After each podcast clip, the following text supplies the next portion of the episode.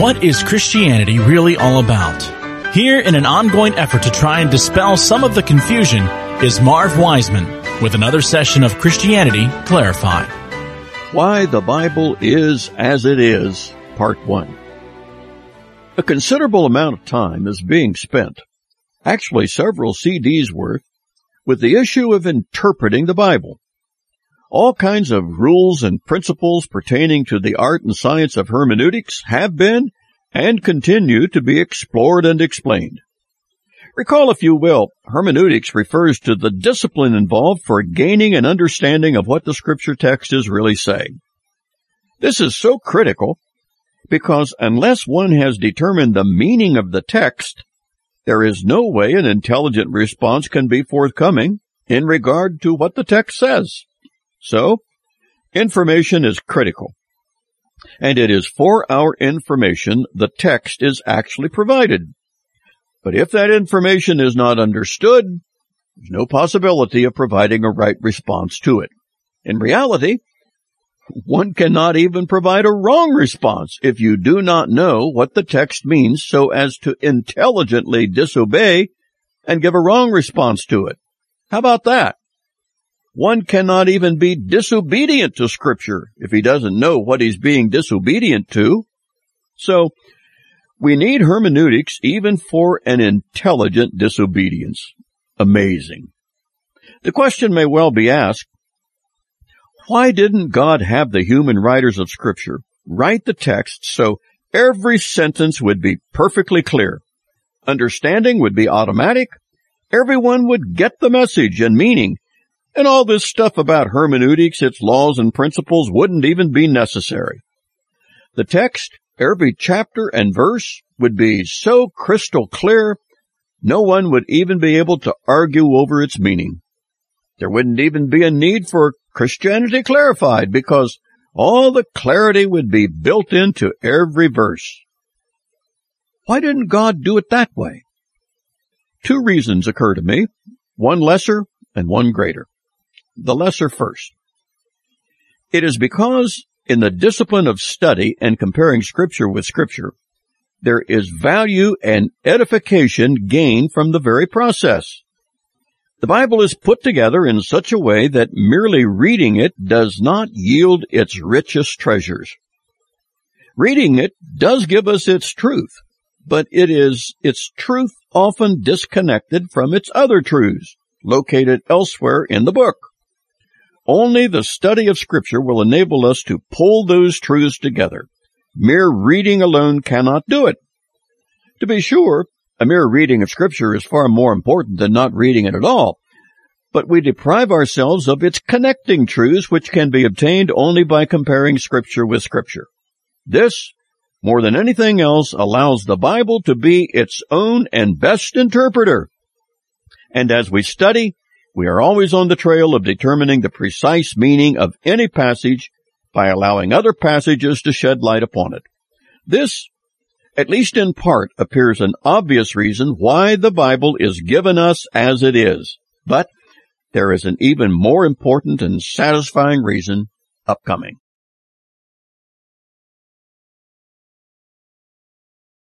Why the Bible is as it is, Part 2. The question as to why God gave us the Bible He did has been partially addressed in the past segment. The reason we have a Bible that requires thoughtful diligence to determine its meaning is seen by some to be a deficiency. The Bible would have been vastly improved, say critics, if all debatable meanings and interpretations were eliminated. Their so-called improvement would entail every verse being so clear and unambiguous in its meaning it would be automatically understood and agreed upon by everyone who read it. All arguments and differences of opinion as to the meaning of any verse would be eliminated. That ideal was answered by citing the great value in the process of the study not merely the reading of Scripture, but the process of comparing Scripture with Scripture, with passages sometimes being distant from one another, that allows the Bible to be its own best commentary. It is, after all, the only truly competent interpreter of its own truth. But a second reason is yet a better reason. We have the Bible we have, written the way it is, obscure in places that it is, debatable in its meaning among honest people that it is, because, largely because, this is precisely the way the Almighty wanted it. And how, may we ask, can that be improved upon? You do realize, do you not, the God of heaven could have provided us with another Bible than what he did? You do realize, do you not, that the infinite God is committed to the perfection that colors his reputation? And that this perfection is embedded in every word of his book? Abram's rhetorical question about the deity was asked in Genesis 18, saying, Shall not the judge of all the earth do right? Indeed he shall. God does not have a DNA, but if he did, doing right would be a part of it. And again, doing right according to what standard? Remember, God does not do what is right, but what God does is right, because he himself is the sole standard bearer of what is right and what is wrong. God has no code to follow. He is the code. Consequently, the Bible we have, as we have it, is precisely the Bible the Almighty wants us to have. It's the only book, and the best book, and His book, unable to be improved upon.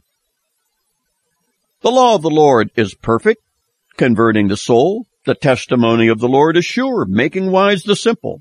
The statutes of the Lord are right, rejoicing the heart. The commandment of the Lord is pure, enlightening the eyes. The fear of the Lord is clean, enduring forever. The judgments of the Lord are true and righteous altogether. More to be desired are they than gold, yea, than much fine gold. Sweeter also than honey and the honeycomb. Moreover, by them is thy servant warned, and in keeping of them there is great reward. Thus saith the psalmist, Psalm 19.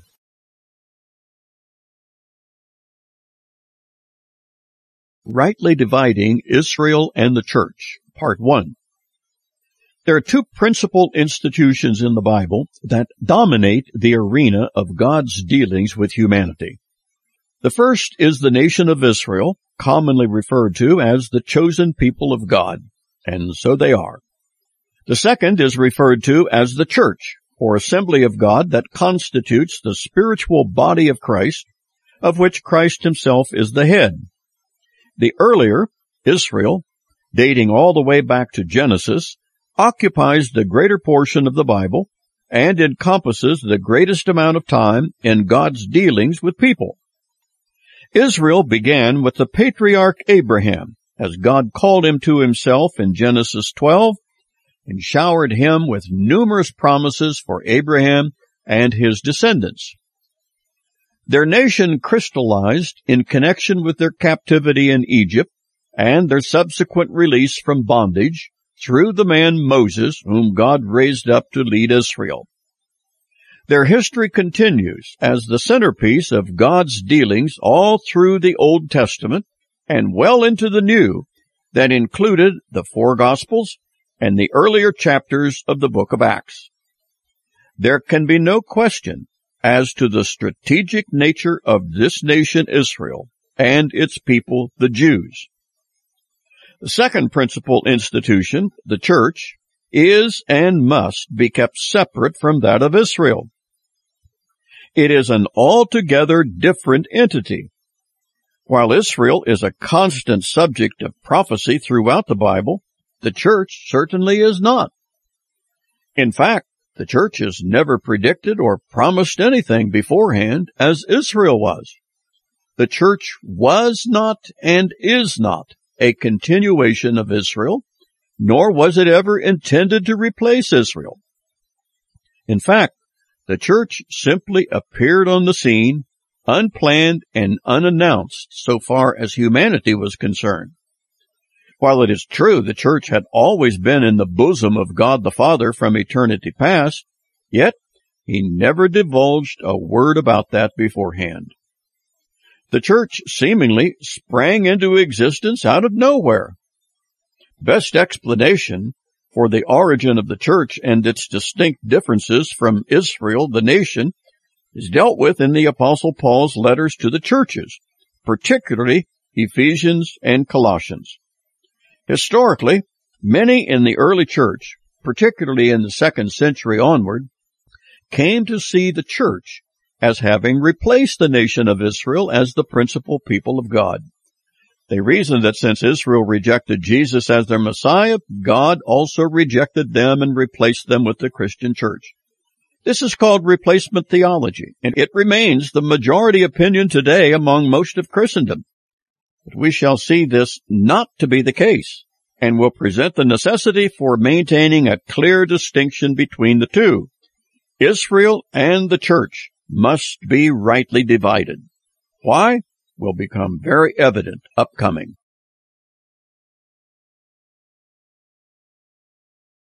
Rightly Dividing Israel and the Church, Part 2. Throughout Scripture, the prominence of the nation of Israel is noised abroad.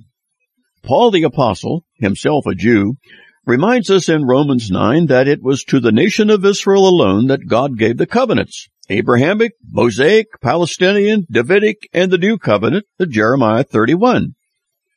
Which of these unconditional covenantal promises did he give to the church? None of them.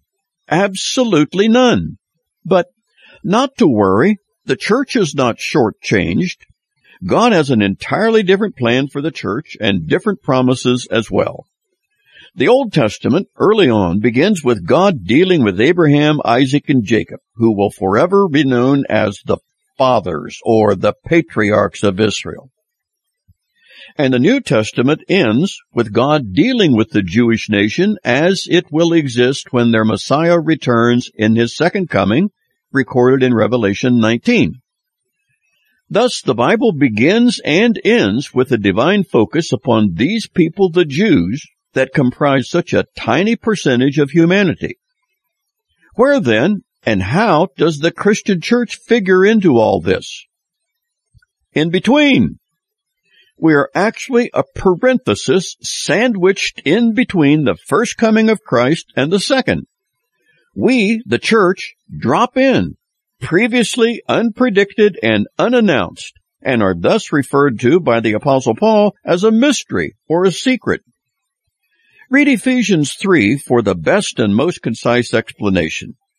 We begin as the body of Christ spiritually, and we will be removed in just as mysterious a fashion in the translation or rapture of the church declared by Paul in 1 Corinthians 15 and 1 Thessalonians 4.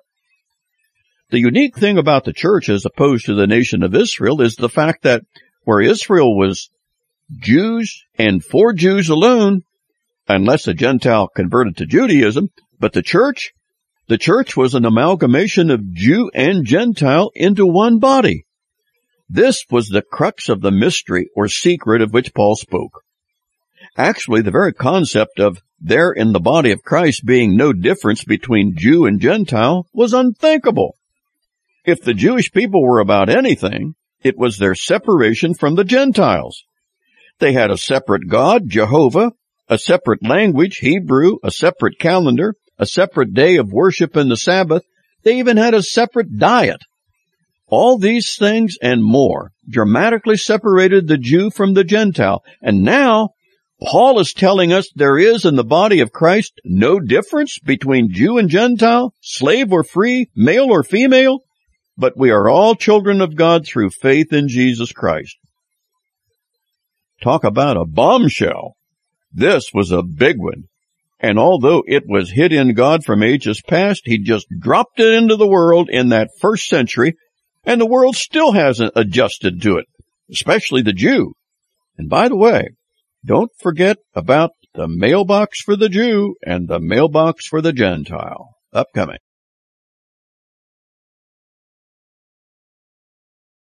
Rightly Dividing Israel and the Church, Part 3. The position taken here on Christianity Clarified is that a right division must be made and sustained as regards the chosen people of God, the nation of Israel, and the Christian church described as the spiritual body of Christ, of which Christ himself is the head. This distinction between the two is critical to the understanding of the entire plan and program of God. And yes, despite our conviction that this distinction between Israel and the church is valid, we must admit, sadly so, that this is the minority view among Christians today and throughout history. So, what is the majority view? Who in this majority holds it? And how and when and why did they come to it? And what was it again we called it? It is called replacement theology. It got its name from the mistaken idea that due to Israel's disobedience, rejection, and complicity in the death of Jesus the Messiah, God has also rejected Israel as his chosen people, has replaced them with the church as his new chosen people. Thus, God is finished with Israel and has begun by transferring everything earlier promised to Israel to the church instead. This concept developed early during the first century AD and grew in popularity with each passing decade. And how and why Christians arrived at this idea of the church replacing Israel was because of two major events. Number one, because Israel had rejected God's son, the Messiah, God retaliated by rejecting Israel permanently. And number two, the destruction of Jerusalem and the Jewish temple by the Romans in 70 AD, 40 years after the resurrection of Jesus, served to further convince the early Christians that God was indeed finished with Israel. That he would allow his temple and his people to be ravaged, to them, was proof positive that God's association with the Jew had come to an end. Israel had been replaced by the church. Replacement theology, sometimes called supersessionism, the church superseding Israel. And as we said, sadly, this is the majority position among Christendom. Early on, it was adopted by the Roman Catholic Church and is still their position. And out of Rome, beginning with Luther in the 16th century, it was a standard teaching of all or nearly all of those called the Reformers. And these included and still does the Roman Catholic Church, the Anglicans or Church of England, most Presbyterians, most Methodists, add all of these together, Catholic, Lutheran, Anglican, Presbyterian, Methodist, some Baptists, and virtually all who call themselves Reformed, plus the several lesser groups that come from them, and you do end up with the majority of those who call themselves Christians being of the replacement theology conviction. That is how and when and why the majority of Christendom has arrived at the position they have called replacement theology.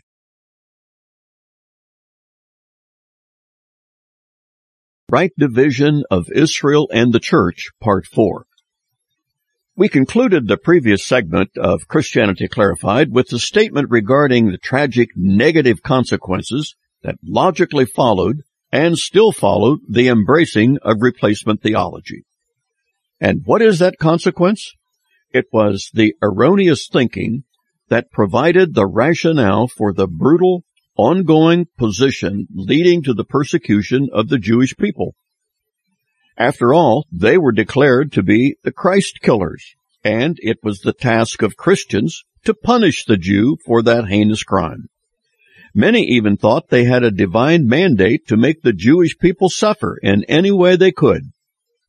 This continued for centuries, was intensified under Adolf Hitler during World War II, when the Jews were seen as Hitler's convenient scapegoat for all of Europe's woes. Plus, it appears to be undergoing a revival today in several places on the globe. It must be noted, however, much of what is driving anti-Semitism today is not outrage over their having been responsible for the death of Jesus. Mainly, it is pure hatred fueled by ignorance and arrogance on the part of Gentiles. That, plus input from the adversary of all men, none other than Satan himself. Satan absolutely hates all Jews with a supernatural hatred. He hates Jews because God loves them. And Satan hates Christians because God loves them. He needs no better reason for hatred than that. One need only visit the last 10 or 12 chapters of the book of Revelation to see Satan himself as one of the major players during the end times.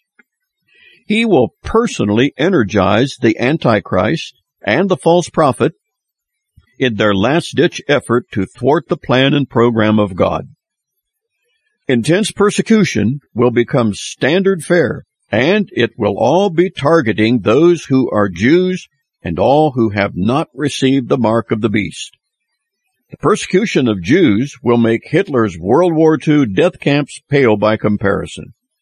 All this is coming and is dramatically described in symbols revealed to the Apostle John in the last book of the Bible. It is here where Satan will be permanently vanquished, God and his people vindicated, and here, as well as in all the rest of scripture, the Jew and the church must be rightly divided. The position of those adhering to the replacement theology does not mean they are not Christians, not at all. Those among them who have trusted Christ as their Savior are as Christian as anyone, but we believe them to be misguided in their position and holders of a position not at all sustained by Scripture. And what is the one thing that could remedy their misunderstanding? A healthy dose of hermeneutics. Departing from the principles and laws set forth in the subject of hermeneutics can very easily lead to abnormalities like anti-Semitism.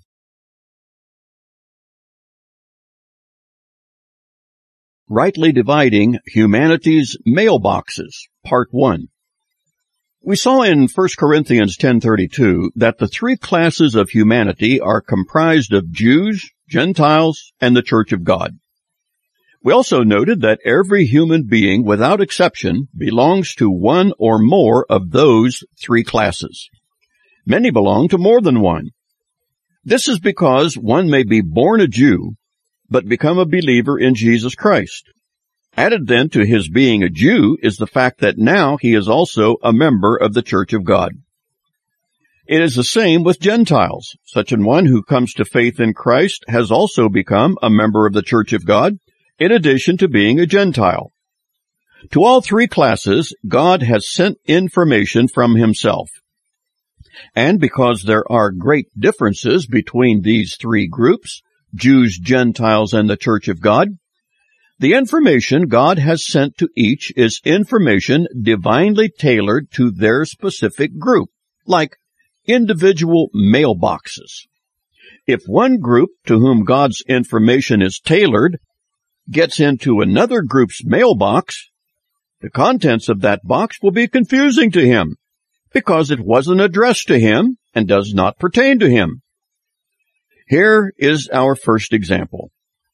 The Jew that is, members of the Hebrew nation, direct descendants of Abraham, Isaac, and Jacob. Do you realize that mail from God was addressed to the Jewish mailbox more than to either the Gentiles or the Church of God?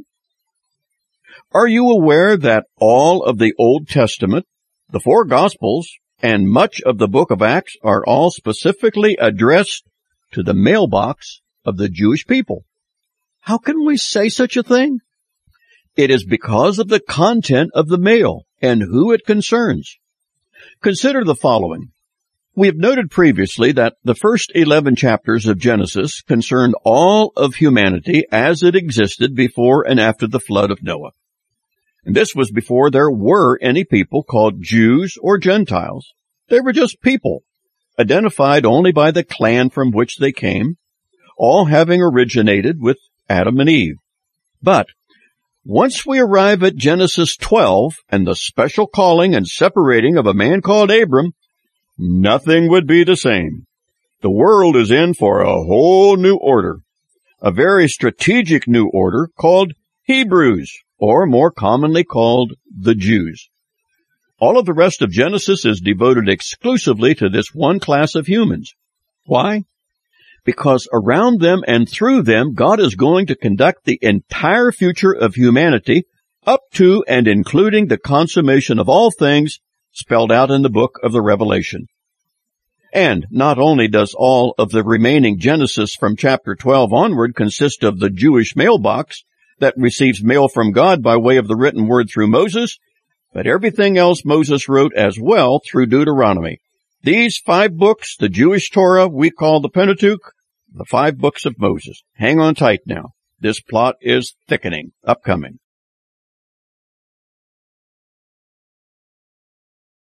Rightly Dividing Humanity's Mailboxes, Part 2. There is little or no dispute that the contents of the entire Old Testament has to do exclusively with the Jewish people. It is their mailbox. That is, the Old Testament contains the information from God he wanted the recipients to know. Who are the recipients? The Jewish people. The content of the Old Testament was not merely for the Jewish people, but it was as well to the Jewish people specifically. A mere cursory reading of virtually anywhere from the Old Testament has unmistakable Jewishness written all over it. And this evokes no serious disagreement from anyone, including non-Jews. But even though the Old Testament is not addressed to the non-Jewish element or the Gentiles, it is for the Gentiles, particularly for the Christian Gentiles, because we need the truth of the Old Testament for its principles, examples, and enlightenment in general. The New Testament makes no sense at all without the Old Testament. When the apostle Paul said in Romans 10:4, whatsoever things were written beforehand were written for our learning, that we through patience and comfort of the scriptures might have hope. Well, what were the things Paul was talking about that were written prior to his time? They most certainly had to have reference to the Old Testament. When he said they were written for our learning, he certainly meant we were to benefit from them because even though they were not written to us, they were certainly for us. We need every line of the Old Testament so we can factor it all in to better understand the principle of progressive revelation and appreciate the plan and program of God. You certainly cannot do that if you ignore the Old Testament. But when we say it is to us, but not for us, we mean we are not to implement those things the Jews were required to implement, like required animal sacrifices, circumcision, Sabbath keeping, observance of the Jewish feast days, etc. Those were Jewish and were prescribed for the Jewish people exclusively. All that content was from God of Israel sent to the mailbox of the Jewish nation alone. We Christians need to read the Jewish mail so we will understand what God is doing and through whom he is doing it. But we are not to read the Jews' mail so that we can go and do likewise. Consequently, we don't sacrifice, require circumcision, keep the Jewish Sabbath, nor observe the Jewish kosher diet regarding food. This is why we say the Old Testament is for us, but not to us. And another biblical bombshell is on the near horizon upcoming.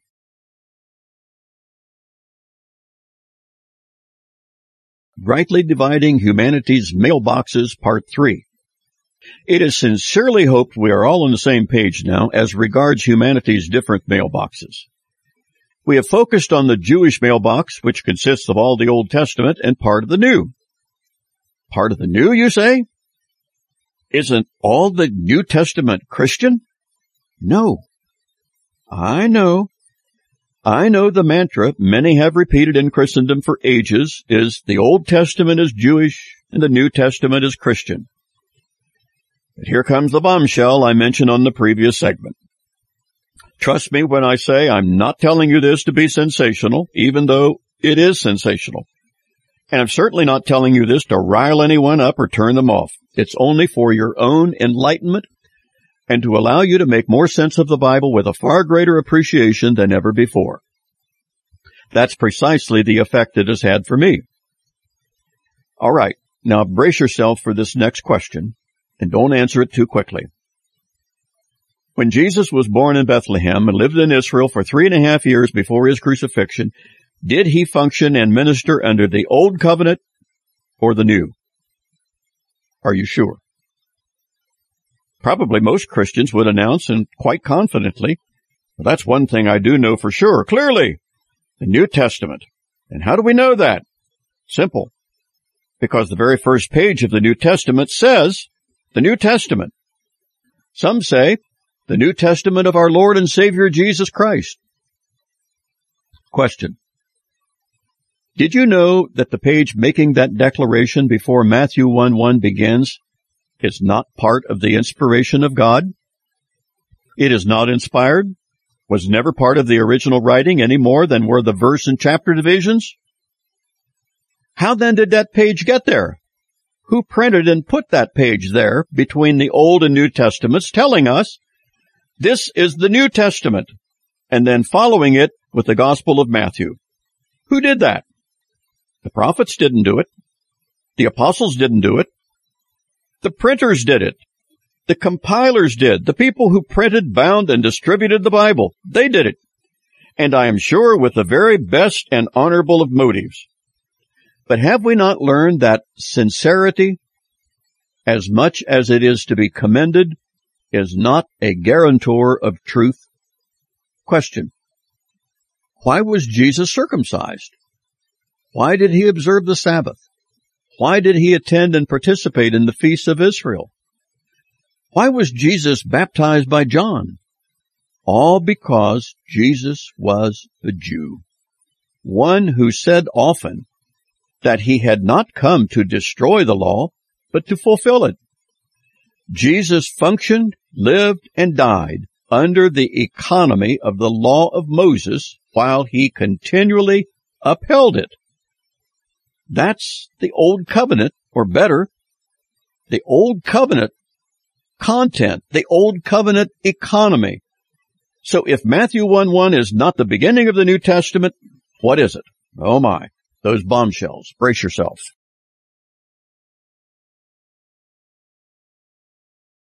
Rightly Dividing Humanity's Mailboxes, Part 4. Being set forth for your consideration is the concept that not only is what we call the Old Testament, better known as the Old Covenant, a particularly Jewish mailbox, that is, the Old is a receptacle for the information God gave to the Jews, but for the world. Not to the world, but to the Jew and for the world. An earlier segment explained the radical difference between those prepositions. So, there is an old covenant, no dispute there. It begins with Genesis and ends with Malachi, at least in Christian quote unquote Bibles. So, if we are saying then the New Testament or covenant does not begin with Matthew, where does it begin? It doesn't. I warned you earlier about the bombshells, and this one informs us that the new covenant has never yet begun. Now, I know that sounds preposterous. I don't care if it does. I only care that it's true. So how in the world did we arrive at such a position as this? Well, it wasn't easy and it wasn't quick. It was only via the application of the hermeneutical principles we have shared with you. Question. Where is there a promise or a provision that there would ever be a new covenant? Answer. In the Jewish prophet Jeremiah, who lived approximately 500 years before Jesus was born in Bethlehem. In Jeremiah 31, beginning with verse 31, we read, Behold, the days come, saith the Lord, that I will make a new covenant with the house of Israel and with the house of Judah, not according to the covenant that I made with their fathers in the day that I took them by the hand to bring them out of the land of Egypt, which my covenant they broke, although I was an husband unto them, says the Lord. But this shall be the covenant that I will make with the house of Israel. After those days, saith the Lord, I will put my law in their inward parts and write it in their hearts, and I will be their God, and they shall be my people. Jeremiah 31, 31.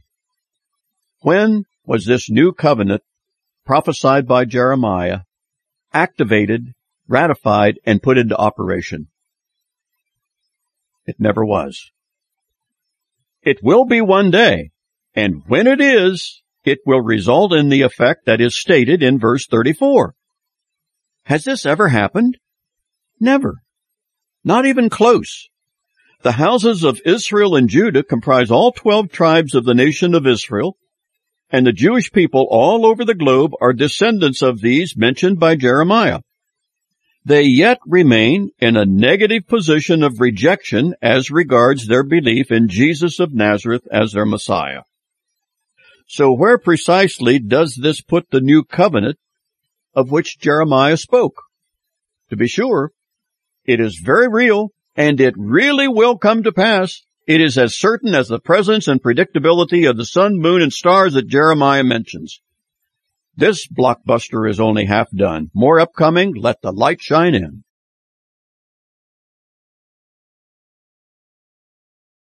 Rightly Dividing Humanity's Mailbox, Part 5. In Matthew 26, Mark 14, Luke 22, on the night Jesus was betrayed, he took a cup of wine and said to his apostles, This cup is the new covenant in my blood. None of the apostles knew exactly what he meant and would not until after his resurrection. Now here's the picture. Under the old covenant that was instituted in Exodus 24, Moses presented the law God had given him to the nation Israel there at Mount Sinai.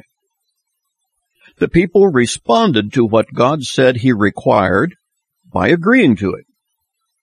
God and the nation of Israel struck a deal, and the people, upon hearing God's demands and God's promises, said in Exodus 24 7, All that the Lord hath said will we do, and be obedient. Both parties agreed.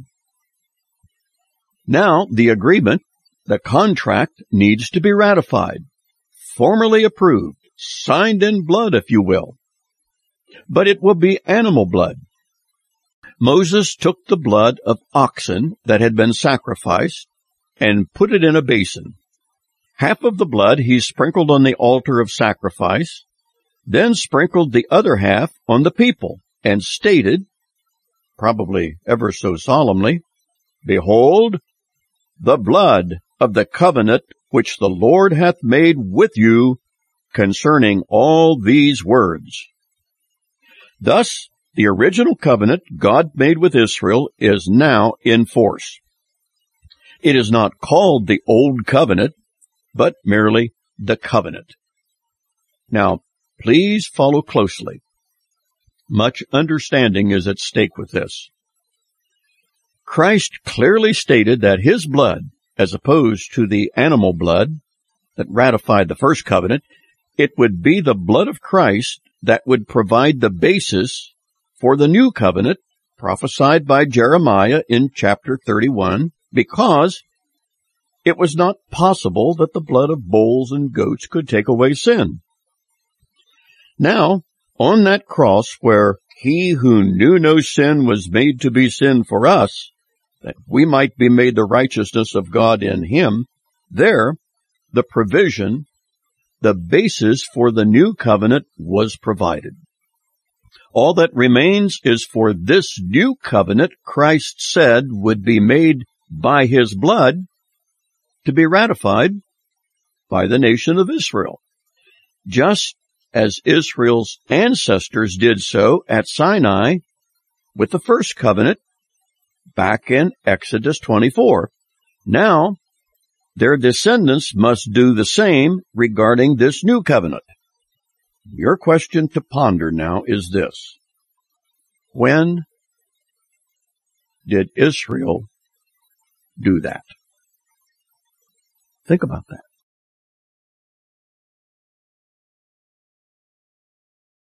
Rightly Dividing Humanity's Mailboxes, Part 6. Our previous segment recounted the provision Christ made for the establishing of the new covenant. It was made on the cross when he shed his blood. The cup of wine he held forth the night he was betrayed was merely symbolic of his blood soon to be shed. This would be the divine provision supplied by God to enter into his part of the new covenant. All that remained was for Israel to respond with their part as their ancestors had done with Moses in Exodus 24. It was that generation of Jews contemporary to Jesus, it was to them and from them that official word would be given, and Israel would say, all that the Lord has said will we do, and be obedient. Would they do that? No. Instead, it was, we will not have this man to reign over us. Crucify him. This before he even made the payment with his life. And after he made the payment of death, their rejection and unbelief calcified. They stoned Stephen, murdered James the apostle, and persecuted the others. Jesus knew full well what their answer would be. This is why he distinguished them as the generation that committed the unpardonable sin. The only generation of Israel ever to be so charged.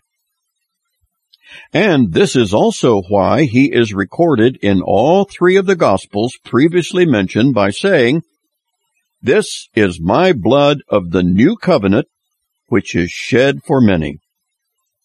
And then Jesus went on to say, Verily I say unto you, I will drink no more of the fruit of the vine until that day when I drink it new in the kingdom of God. Why would Jesus drink it then? because in and with great joy and celebration, formerly blind and disobedient Israel will be in glad compliance. Christ will have delivered his people, the remnant of Israel, when he goes forth to defeat their enemies gathered by the Antichrist at Armageddon in Revelation chapter 19. Then Israel will come on board. Then Israel will look upon him whom they pierced, and they shall mourn for him, says Zechariah in his prophecy of chapter 12. What a glorious time that will be! The marriage supper of the Lamb. Then, and not until then, will the new covenant actually be ratified. Until then, the old covenant, that is the law of Moses, has become defunct, and the new is not yet ratified or in operation. So, where are we then?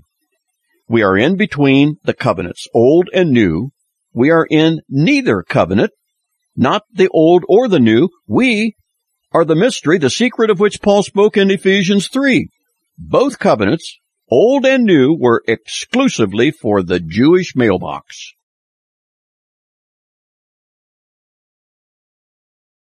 Rightly Dividing Humanity's Mailboxes, Part 7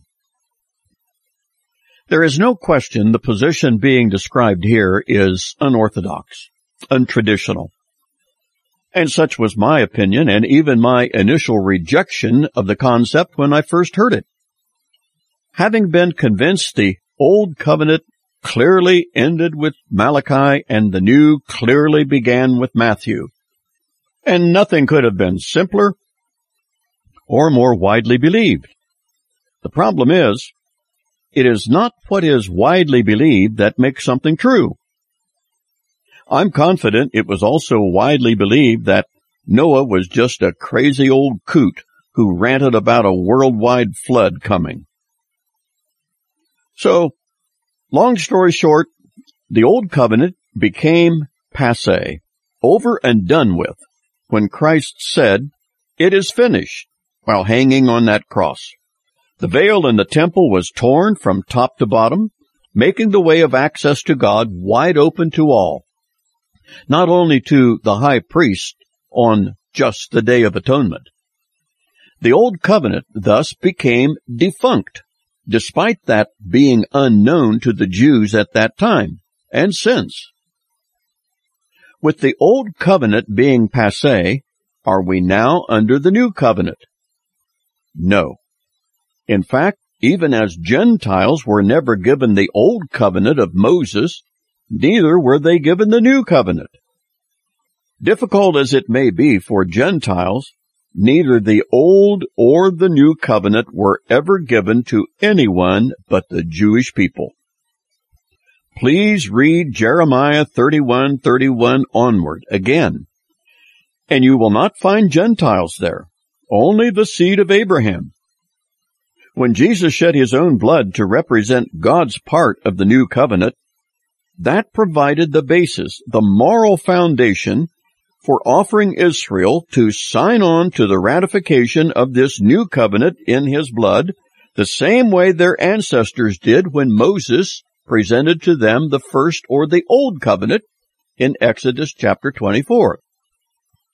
Israel did so, and the blood of oxen and goats ratified or sealed the covenant between God and Israel. But now, in the Gospels, even though Christ provided the basis for establishing the new covenant in his death, the critical question is, when did Israel nationally sign on to it as their ancestors did with the old at Mount Sinai? They never have. Rather than ratify the new covenant Christ provided for them, they rejected their Messiah before his crucifixion and even after his resurrection the Jewish people never have come on board by ratifying the new covenant. And it today remains provided for by Christ, but never yet accepted by Israel. In fact, as mentioned earlier, Israel isn't even reading their own mail, which is all about them and to them, as the revelation of God contained information intended for and directed to the nation of Israel.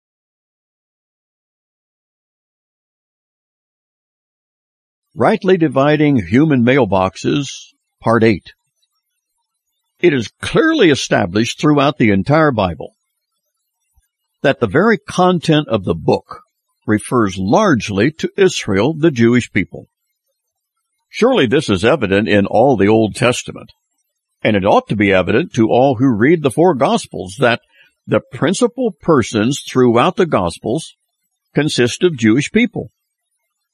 Non-Jews or Gentiles are scarcely found in the Gospels, and when they are, they appear only with brief reference.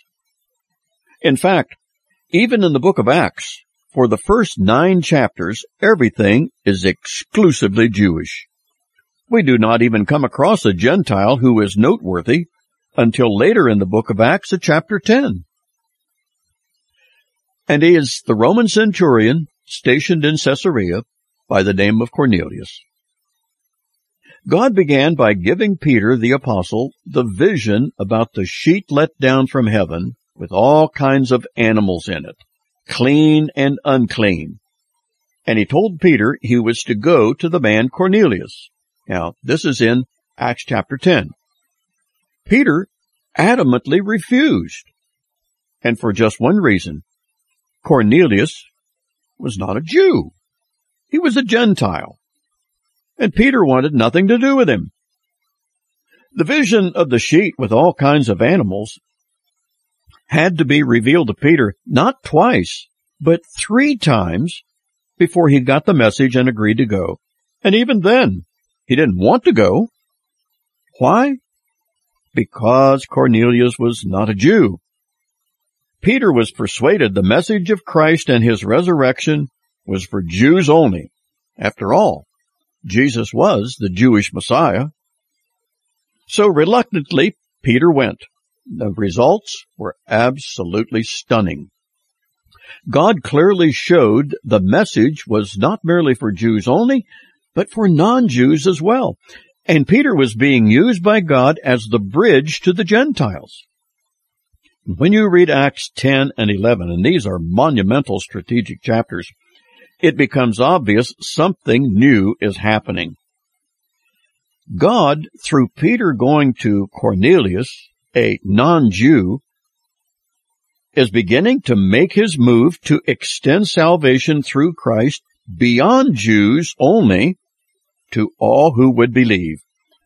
With the Jewish nation locked in a rejection mode regarding their Messiah, a whole new entity is about to be birthed called the church the spiritual body of Christ, an organism that would no longer address only Israel as a nation, but Jews as individuals as well as Gentiles as individuals.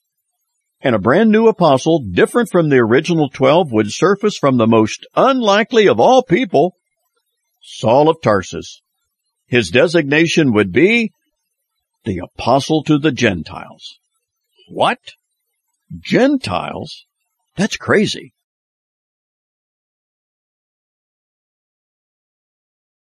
Rightly Dividing Humanity's Mailboxes, Part 9.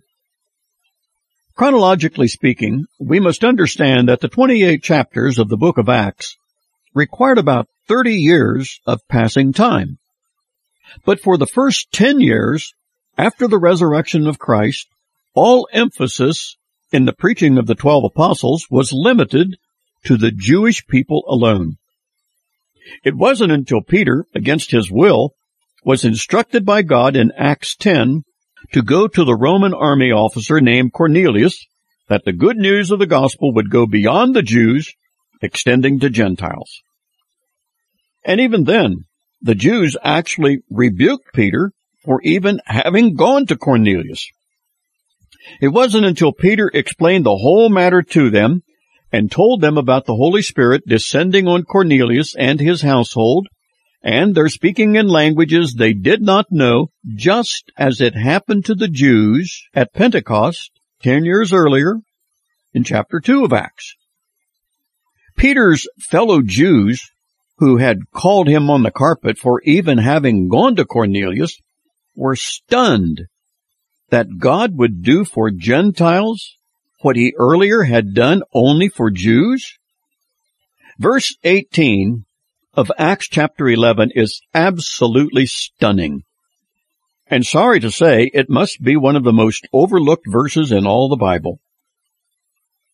After Peter recounted his whole story from start to finish, here is what Peter's critics were forced to conclude. Now this is Acts 11 and verse 18. When they heard these things, that is, the things which Peter explained to them, they held their peace and glorified God, saying, Then hath God also to the Gentiles granted repentance unto life? What?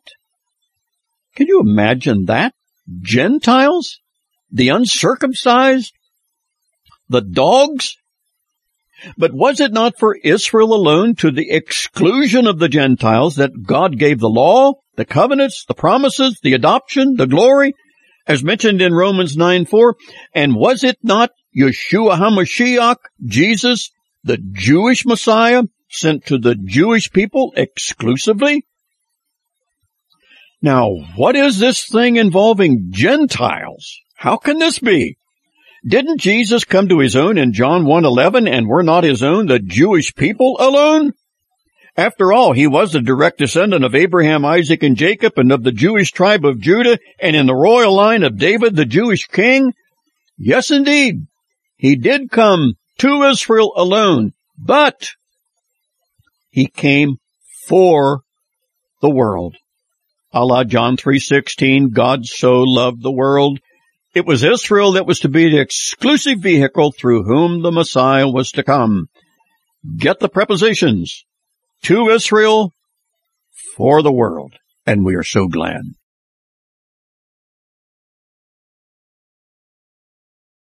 Rightly Dividing Human Mailboxes, Part 10. There is now a question about the Jew and Gentile issue that looms very large, and it is this. What is now the status of these two groups? Here is where so much of Christendom is divided. And here is the issue of the Old and New Covenants spoken of earlier that must be revisited. For those Christians who see Israel being set aside temporarily, as recorded in Romans 9 through 11, because of their rejection of their Messiah, when we see the word Israel used in the Bible, we take that to mean Israel. Face value. The nation God chose through Abraham. We see God's rejection of Israel to be temporary, and he will once again revive Israel in the last days to see and recognize their Messiah. They will embrace him as opposed to their ancestors who as a nation rejected him. The rejection of Israel by God is very real, but it is not permanent. Other Christians committed to the idea that Israel's rejection by God is not temporary, but permanent, believe that all God originally promised to Israel has, because of their unbelief, been withdrawn from Israel and given instead to the Christian church. Thus, the Christian church has become, as it were, the new Israel. This means all the promises and provisions and blessings God made earlier have been taken from Israel and are transferred to the church. This is the essence of replacement theology, sometimes called supersessionism, meaning the Christian church now supersedes the nation of Israel. Whereas Israel was earlier God's chosen people, they no longer are. The church is now God's chosen people. That's the conclusion reached by replacement theologians. And this must include, of course, the clear reading of Jeremiah 31 and the promise of the new covenant God said he would make with Judah and Israel to not actually mean Judah and Israel at all by way of fulfillment, but now, instead, to mean the Christian church. They would say that Jeremiah's reference to Judah and Israel meant Judah and Israel originally, but through their unbelief and rejection of Jesus, Judah and Israel now means the Christian church. So Christians who follow this interpretation that leads to replacement theology, as we said earlier, do constitute the majority position of Christendom. And we who believe Israel means Israel and the church means the church and that they are not the same, we do remain in the minority. Remember our earlier sessions on the literality of scripture and words mean what they seem to mean? It really comes into play here, does it not? And you'll see it upcoming even more.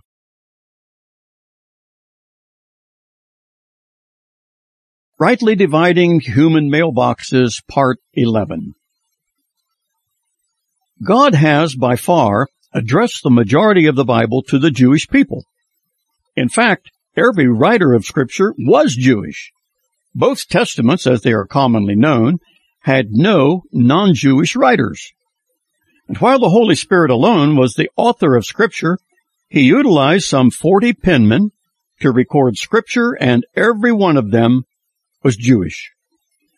Jews fully admit the Old Testament, which they of course regard to be the whole Bible, because they do not accept the New Testament as being the Word of God, that the Old Testament is their divinely appointed mailbox in which they receive their mail or revelation from God.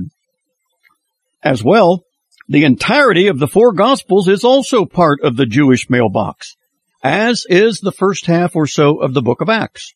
The problem is, and always has been, the Jews aren't reading much of their mail because they don't believe it is their mail from God. And the irony is that Gentiles are eager to read the Jews' mail in the four Gospels and Acts, but it was never sent to them. It was sent to the Jews. You can see the enormous confusion that arises from not reading your own mail or trying to appropriate someone else's mail. This is where we are, and it's where Christendom and Israel have been from the second century to the present. What a mess. What confusion. What division. And the only one happy about it is Satan, whom Paul describes as the God of this world in 2 Corinthians 4 4. Satan is the great deceiver, and he plies his trade very effectively. Christians are confused, divided, competitive, and generally ineffective in reaching a world dependent on them for truth. This is the burden of Christianity clarified. This is why 35 volumes have been produced. No, of course, we do not have a corner on the truth, and we have contempt for anyone who says they do. We too have flaws in our doctrine and theology. Such is systemic to humanity. And we are always on the lookout for positions we have taken that do not square with scripture. When we find one, it has to go. Whether it is a proverbial sacred cow or favorite concept or not. To try and root out any position that does not square with the book is precisely why this whole discipline of hermeneutics has been undertaken. We want you to see not only the positions taken and conclusions arrived at, but to understand how and why. And whether it then squares with scripture and makes sense to you is something you alone will have to decide for yourself. And more of the same continues to unfold. We're not done.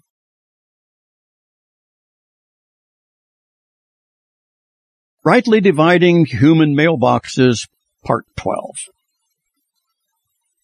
God has by far addressed the majority of the Bible to the Jewish people. In fact, every writer of Scripture was Jewish. Both Testaments, as they are commonly known, had no non-Jewish writers. And while the Holy Spirit alone was the author of Scripture, he utilized some 40 penmen to record Scripture and every one of them was Jewish. Jews fully admit the Old Testament, which they of course regard to be the whole Bible, because they do not accept the New Testament as being the Word of God, that the Old Testament is their divinely appointed mailbox in which they receive their mail or revelation from God. As well, the entirety of the four Gospels is also part of the Jewish mailbox, as is the first half or so of the book of Acts. The problem is, and always has been, the Jews aren't reading much of their mail because they don't believe it is their mail from God. And the irony is that Gentiles are eager to read the Jews' mail in the four Gospels and Acts, but it was never sent to them. It was sent to the Jews.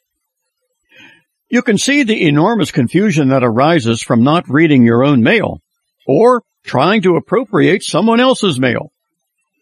This is where we are, and it's where Christendom and Israel have been from the second century to the present. What a mess. What confusion! What division! And the only one happy about it is Satan, whom Paul describes as the God of this world in 2 Corinthians 4 4. Satan is the great deceiver, and he plies his trade very effectively. Christians are confused, divided, competitive, and generally ineffective in reaching a world dependent on them for truth. This is the burden of Christianity clarified. This is why 35 volumes have been produced. No, of course, we do not have a corner on the truth, and we have contempt for anyone who says they do. We too have flaws in our doctrine and theology. Such is systemic to humanity. And we are always on the lookout for positions we have taken that do not square with scripture. When we find one, it has to go. Whether it is a proverbial sacred cow or favorite concept or not. To try and root out any position that does not square with the book is precisely why this whole discipline of hermeneutics has been undertaken. We want you to see not only the positions taken and conclusions arrived at, but to understand how and why. And whether it then squares with scripture and makes sense to you is something you alone will have to decide for yourself. And more of the same continues to unfold. We're not done.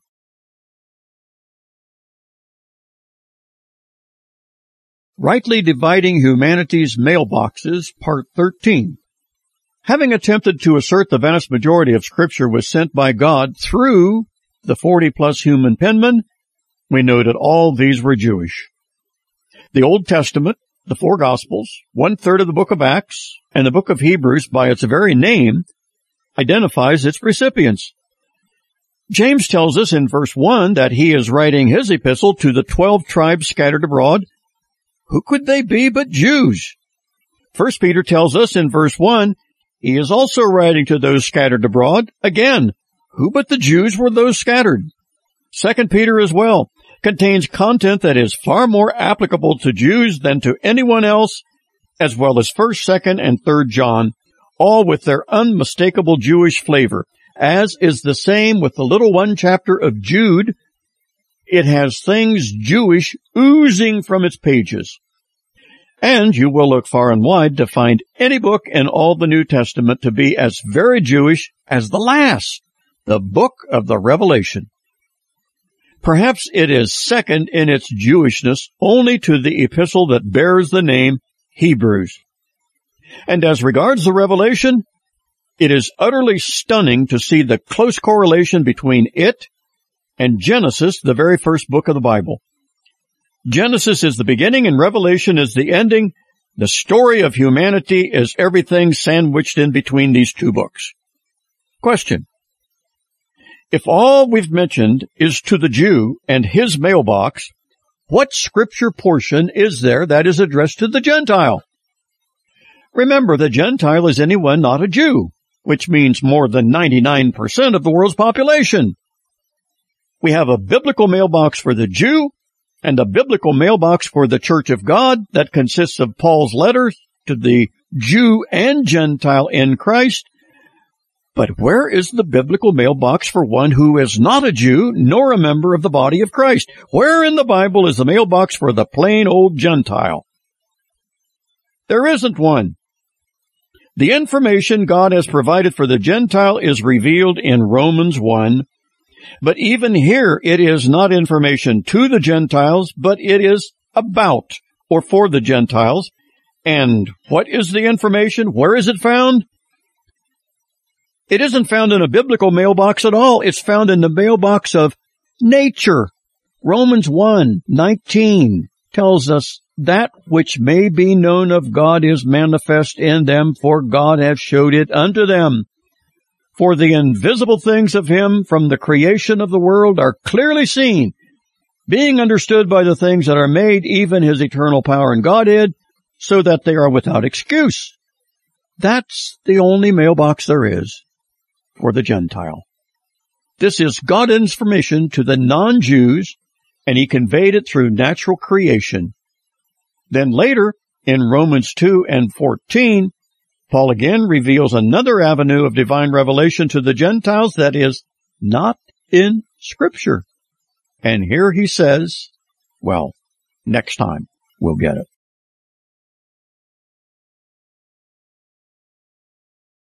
Rightly Dividing Humanity's Mailboxes, Part 14. This current content is so valuable one who does not appropriate it will be severely handicapped from ever seeing how the Bible takes on a marvelous consistency all its own. Grasping this truth about the multiple biblical mailboxes alone aids us in rightly dividing the word of truth, as Paul wrote young Timothy in his second letter, chapter 2, verse 15. The Jewish mailbox is crammed full of divine information addressed to the Jew. But for Christians as well. Now, did you get that?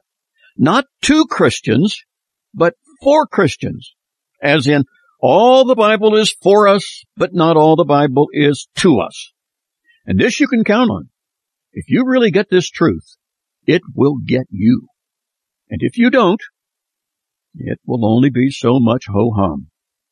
But if you get it, and read the Bible with these divinely ordained mailboxes implanted in your hermeneutics, the Bible will come alive and throb with understanding and excitement you never dreamed was possible. Now, we said there is no biblical mailbox for the Gentiles. And although there is much in the Bible about the Gentile, Nothing there is directly to him from God, as is the case with the Jewish mailboxes and the mailbox for the church, the body of Christ. Remember earlier when it was emphasized that the law of Moses was given to Israel exclusively? It was the Jewish mailbox.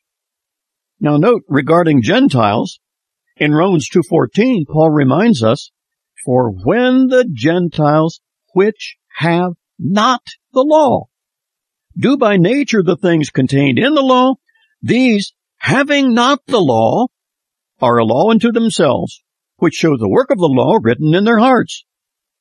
Do you see, this is not to the Gentile, but it is for and about the Gentile, and is a reminder that the Gentiles were never given the law of Moses, nor was the Gentile under it as was the Jew.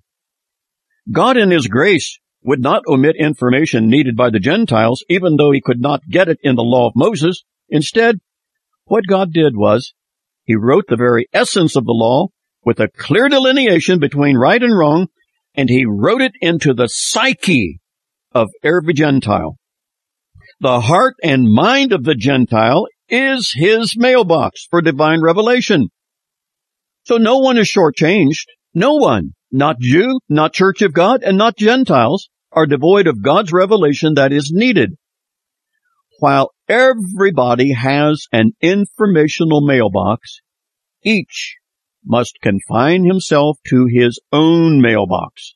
Because when we begin reading another person's mail, nothing fits. Nothing works. And it's not supposed to unless what you are reading is in and to and for from your mailbox. You've just heard another session of Christianity Clarified with Marv Wiseman. Preview of Volume 36 upcoming. Here is what you can anticipate in Volume 36 of Christianity Clarified. Numerous examples will be provided in Scripture that for many will constitute a kind of breakthrough in your understanding of the overall plan and program of God. At least that is precisely what it did for me 45 years ago. There are multitudes of true born again Christians that really love and honor the Bible as God's own word. They have no doubt whatever about its authority nor its truthfulness in all it sets forth. Yet, for many, as was the case for me early on in my Christian life, there were passages that, although I never rejected them, they just escaped me in regard to making any sense of them. I knew that because it was God's Word, there had to be an explanation. There had to be a way this made sense, but I certainly had no idea how it did. So, my default position was something like this. Well, after all, the secret things do belong to the Lord, so I'll just have to wait till I get to heaven to finally get the answers to these puzzling issues I cannot understand now. I'm sure there is a good answer, but I have no idea what it is. Seriously now, have you ever found yourself talking like this to yourself sometimes when you read the Bible? It's likely that you have, but if you will discipline yourself to pursue the principles we are sharing, many, if not most of those issues will simply burst with a new light. And no, we're not promising at all that you will understand everything in scripture. Not at all. This is, remember, the very word of the living God and his book we call the Bible simply is inexhaustible. This old book has a depth to it that knows no bottom and inexhaustible is a good word to describe it. What is meant, however, is that with these principles we are teaching, we can all understand, appreciate, and enjoy a whole lot more than we do, and that certainly makes it all worthwhile. And please remember this, the more you learn, the more you have to learn with. Which will enable you to learn more so you will have even more to learn with, and on and on it goes. It all makes the Bible throb with an excitement for God's truth that surpasses anything we have known before. And folks, this is not figurative hyperbole I'm using. You can take this literally. So, come with us into volume 36 and see for yourself. And if you received this present volume 35 automatically without having requested it, you'll get volume 36 the same way. It will come to you without your ordering it. But if you obtain this present 35 in some other way, then you must order volume 36 or you'll not get it. You may do this online by going to gracebiblespringfield.com or phone us at 937 322 3113. Or you may write to Christianity Clarified, care of Grace Bible Church, 1500 Group Road, Springfield, Ohio, 45504. Christianity Clarified is financially underwritten by the Barbara Wiseman Memorial Fund established by the generosity of the good people of Grace Bible Church in honor of my wife Barbara, who went to be with the Lord in 2006 after nearly 50 years of marriage. This is Pastor Marv Wiseman saying thanks so much for being a part of our on learning journey together.